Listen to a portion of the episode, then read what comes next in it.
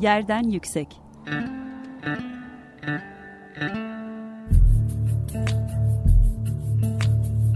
Kentin kent aşırı gündemi. Hazırlayan ve sunanlar İzem Kıygı ve Mehmet Kentel.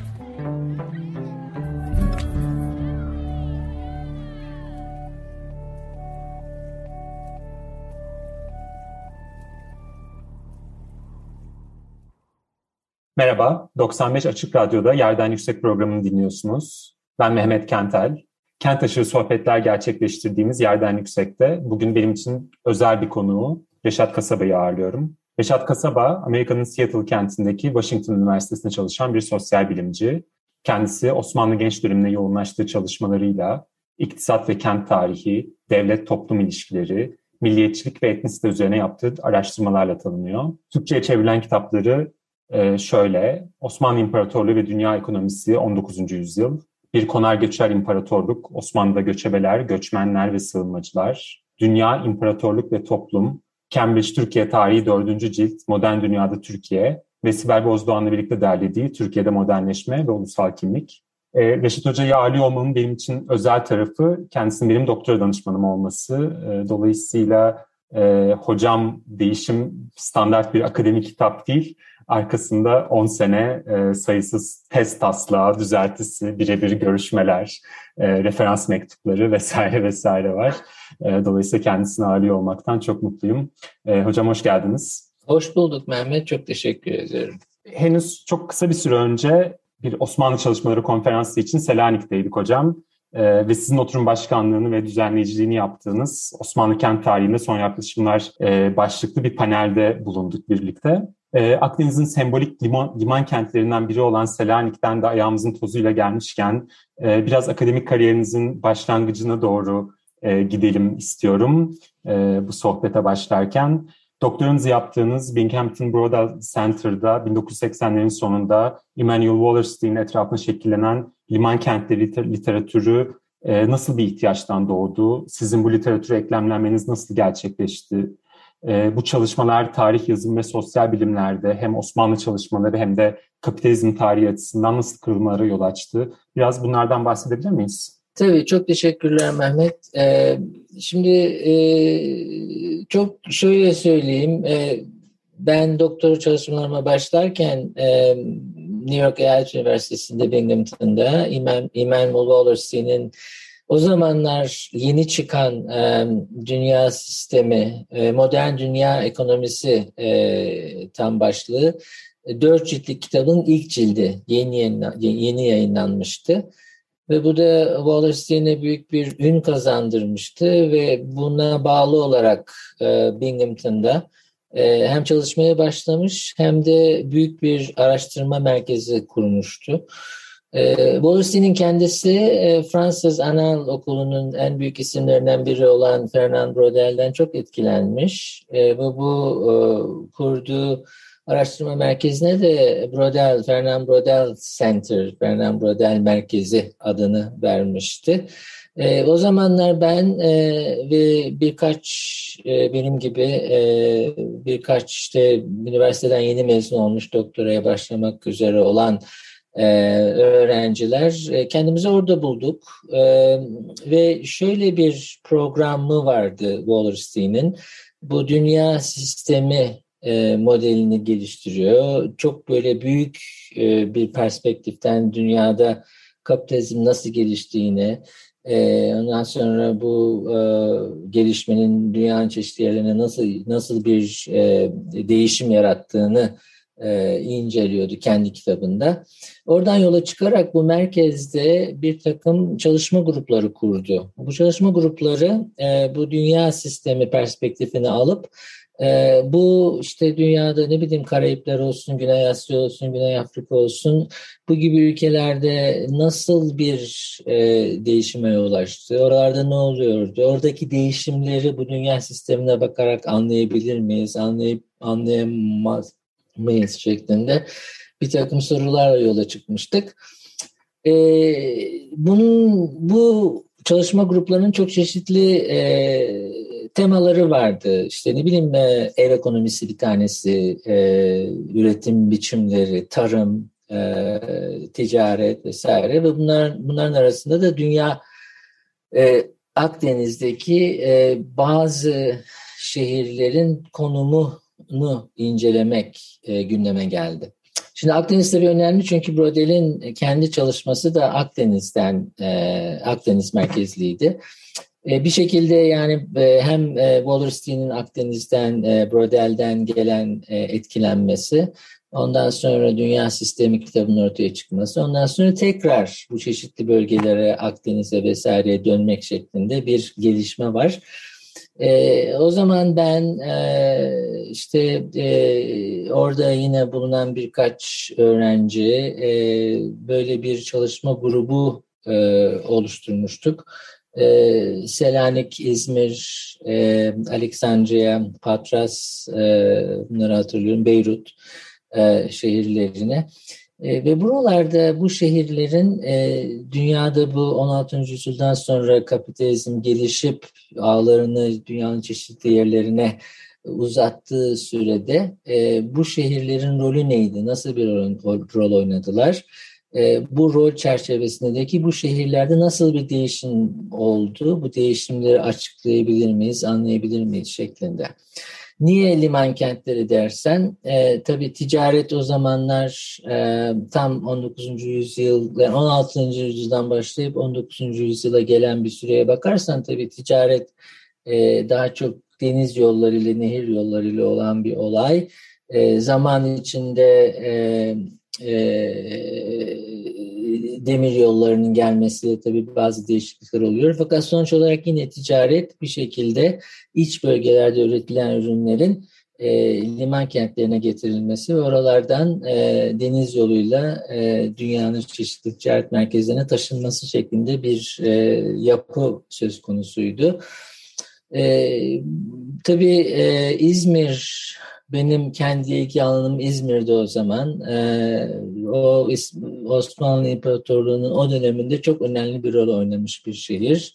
Ee, en büyük ticaret merkezi, en büyük e, e, ihracat merkezi, e, en büyük ithalat merkezi. Bütün bu nedenlerle Ee, nasıl bir değişim oluyordu şeklinde bir soru ortaya çıkmıştık. Şimdi e, tabii e, e, çok uzun otuz otuz beş yıl öncesinden bahsediyoruz. Bunu bir, ben bir ilk adım olarak görüyorum. Yani o zaman yaptığımız çalışmalar bu konulara bakışın ilk böyle bir başlangıcı şeklindeydi.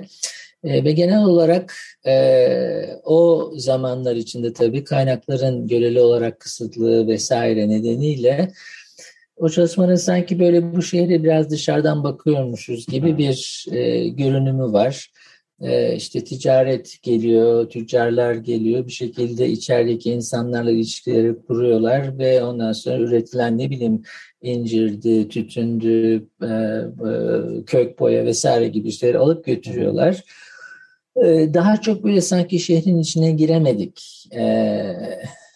Bir şekilde e, kapitalizm gelişirken, e, dünya ekonomisi gelişirken, Akdeniz yeni bir konuma otururken bu şehirlerde birbirleriyle bağlandılar, dünya merkezleriyle bağlandılar. Fakat bu şehirlerin içinde ne oluyordu şeklinde sorusuna çok eğilemedik. E, bunun en önemli nedeni e, yine dediğim gibi o yıllarda kaynakların e, bugüne oranla çok daha az, özellikle Osmanlı kaynaklarının bugüne oranla çok daha az e, e, bulunmasıydı. E, ulaşma zorunlulukları vardı. E, o, o günlerle bugünler arasında geçen zaman içinde çıkan çalışmalara baktığımda ben en önemli değişikliği bu içeriden gelen e, perspektiflerin gittikçe daha yaygınlaştığını görüyorum. Yani e, yine bu e, ticaret vesaire çok önemli fakat bunun e, şehir içinde, bu şehirlerin içindeki siyasal, sosyal, etnik, dini yapılanmaları nasıl etkilediği, Ee, bu e, özellikle bu şehirlerdeki güç ilişkilerinin nasıl geliştiği, nasıl değiştiği, bunlar bugün o zamanlara oranla çok daha e, güzel, çok daha dolu bir şekilde incelenebiliyor. E, bence bu yani bir şekilde e, o zaman başlayan bir sürecin çok daha böyle yararlı, çok daha güzel bir gelişmesi olarak görüyorum ben bunu. E, buradayız yani bu Selanik'teki konferansta da e, örneklerini gördük bunun. E, ve görmeye de devam edeceğiz herhalde.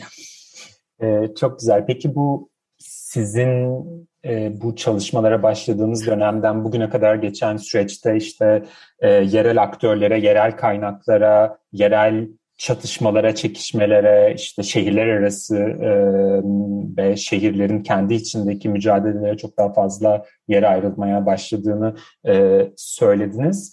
E, peki bu böyle mikronun makro çerçeveye e, göre biraz daha fazla e, güç kazandığı, terazinin belki biraz fazla e, mikro ilişkilere yoğunlaştığı e, gibi bir şeyiniz var mı, yorumunuz var mı? Yoksa o makro anlatının e, anlamlılığını hala taşıyabiliyor muyuz? Yani belki o dünya sistemleri çerçevesi artık e, eskisi kadar böyle şey değil, her şeyi kapsayan bir çerçeve değil ama yine de o e, anlamlı bir bütüne de bakmak hala mümkün oluyor mu sizce bu çalışmalarda? Çok kısa cevap vermem gerekirse evet.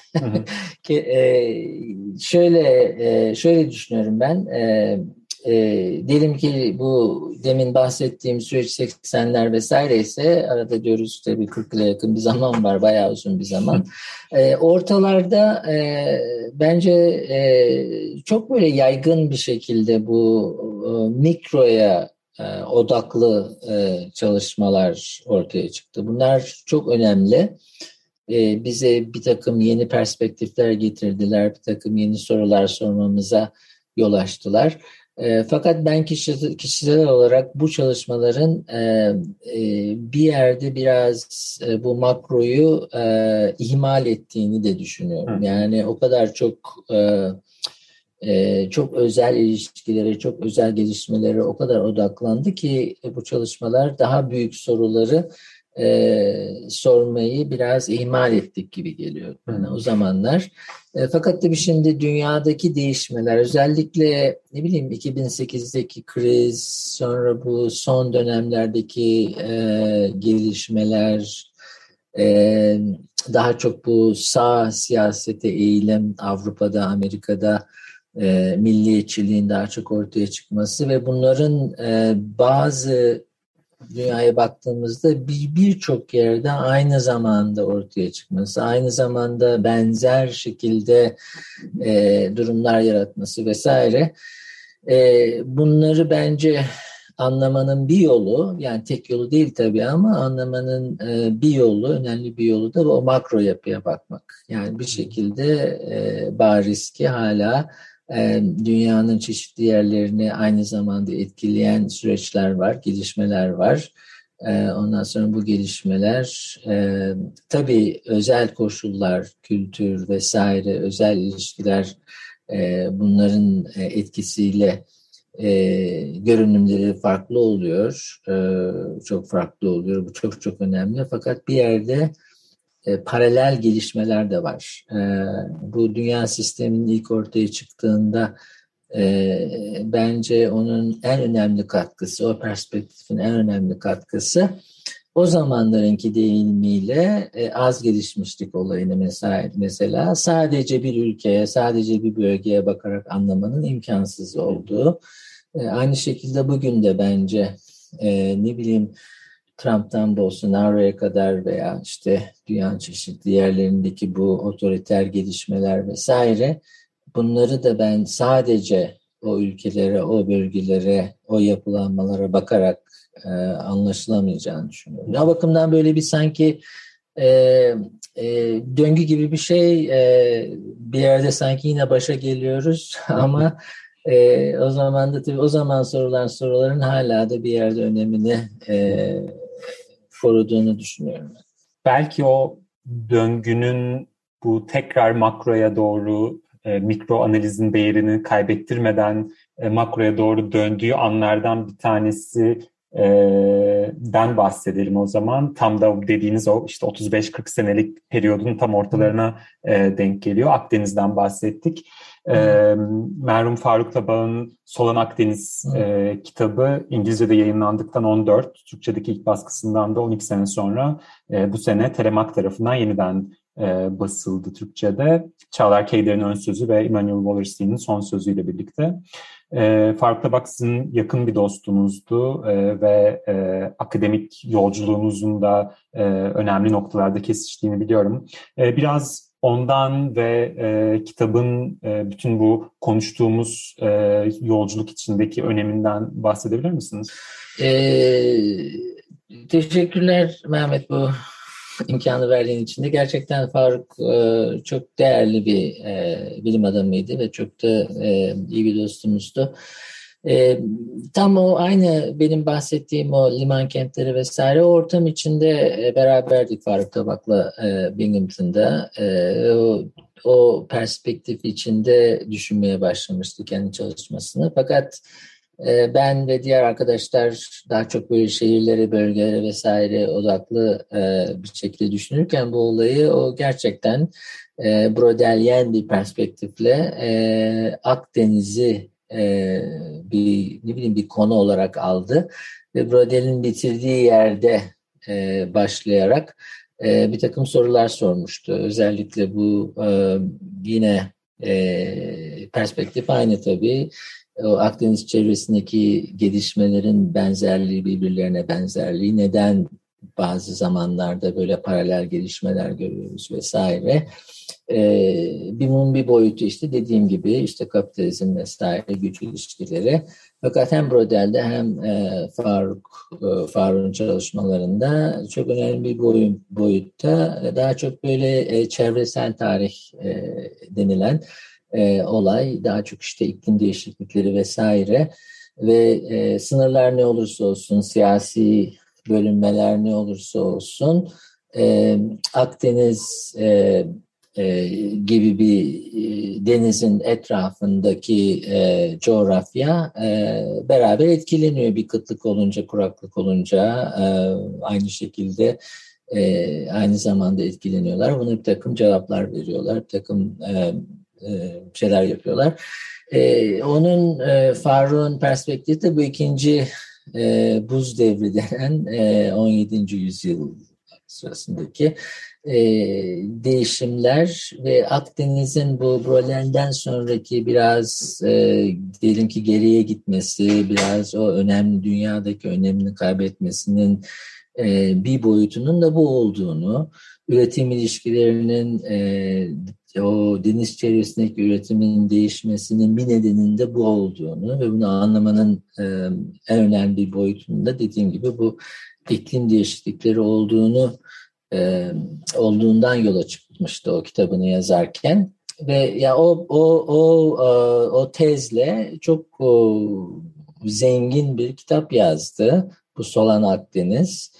E, İşte ne bileyim hayvancılıktan e, üretim, ticaret vesaire, göç ilişkileri, bütün bunları çok böyle geniş bir e, perspektife oturttu. E, ve maalesef kitabın çıktığı aylarda kaybettik Faruk'u biz, İngilizcesinin çıktığı aylarda. Önemi tabii e, iki bin sekiz gibiydi orijinali. E, tabii yazılması ondan bir altı yedi sene diyelim e, ta şeyin yirminci yüzyılın başlarına geliyor, iki bin yıllarına. E, şimdi baktığımızda bence hem dünya tarihinde hem Orta Doğu tarihinde e, bana en çok heyecan veren, ilerisi için bence çok böyle e, çok şeyler vaat eden, vaat eden e, çalışmalar. Bu iklim değişikliğine bakan, e, çevresel tarihe bakan çalışmalar. E, sanki böyle bir zamanından diyelim böyle bir on yıl falan e, öndeydi Faruk kitabı yazdığında. E, o bakımdan e, hem o otuz yıl önceki dünya E, sistemi perspektifinin belki biraz çok iktisada ağırlık veren, çok böyle ticaret, ekonomik ilişkilere ağırlık veren perspektifini zenginleştiren bir perspektif. E, ama bugün daha yeni çalışmaları da e, yanına koyarsak yine dediğim gibi başta dediğim gibi o zamanlar bence başlayan bir sürecin gittikçe büyüyen, gelişen, zenginleşen e, bir boyutu bence bu. O bakımdan da önemli. Yani konferanslarda falan hala e, görüyoruz etkisini zaten. O e, çizdiği çerçeve, işte farklı ölçeklerde e, bu coğrafyanın, Geniş Akdeniz coğrafyasının farklı e, noktalarında e, ele alınan, incelenen, işte belli yıllar için şöyle olmuş ama aslında şu yıllar için tabağın tezi bu kaynaklar tarafından da doğrulanıyor falan diye o tartışmanın devamlı sürdüğü bir malzeme ve çerçeve sunmuş gerçekten Faruk Tabak. Çok erken kaybetmiş olmamızın gerçekten üzüntüsünü paylaşıyoruz. Evet. Şimdi biraz e, sizin bugünlerdeki e, çalışmalarınıza, yeni kitap çalışmanıza e, değinelim. E, modern Türkiye'nin ve siyasal coğrafyasının oluşumunda kent-kır ayrımı üzerine e, yeni çalışmanız. E, biraz bu çalışmadan, bunu teşvik eden koşullardan, amacınızdan e, bahsedebilir miyiz? Evet, e, biraz değindim biraz önce de. E, Baktığımda şimdi dedim, çok böyle benzer bir takım değiş, bir takım gelişmeler var dünyada siyasi açıdan. Bir şekilde siyasi yönden kendini dışlanmış gören bir takım gruplar veya öyle temsil edilen bir takım grupların gittikçe hırçınlaşan bir görünümü var. Bu her yerde var, çok iyi görülüyor. Ne bileyim yani Avrupa'da, Güney Amerika'da, Türkiye'de, Asya'da.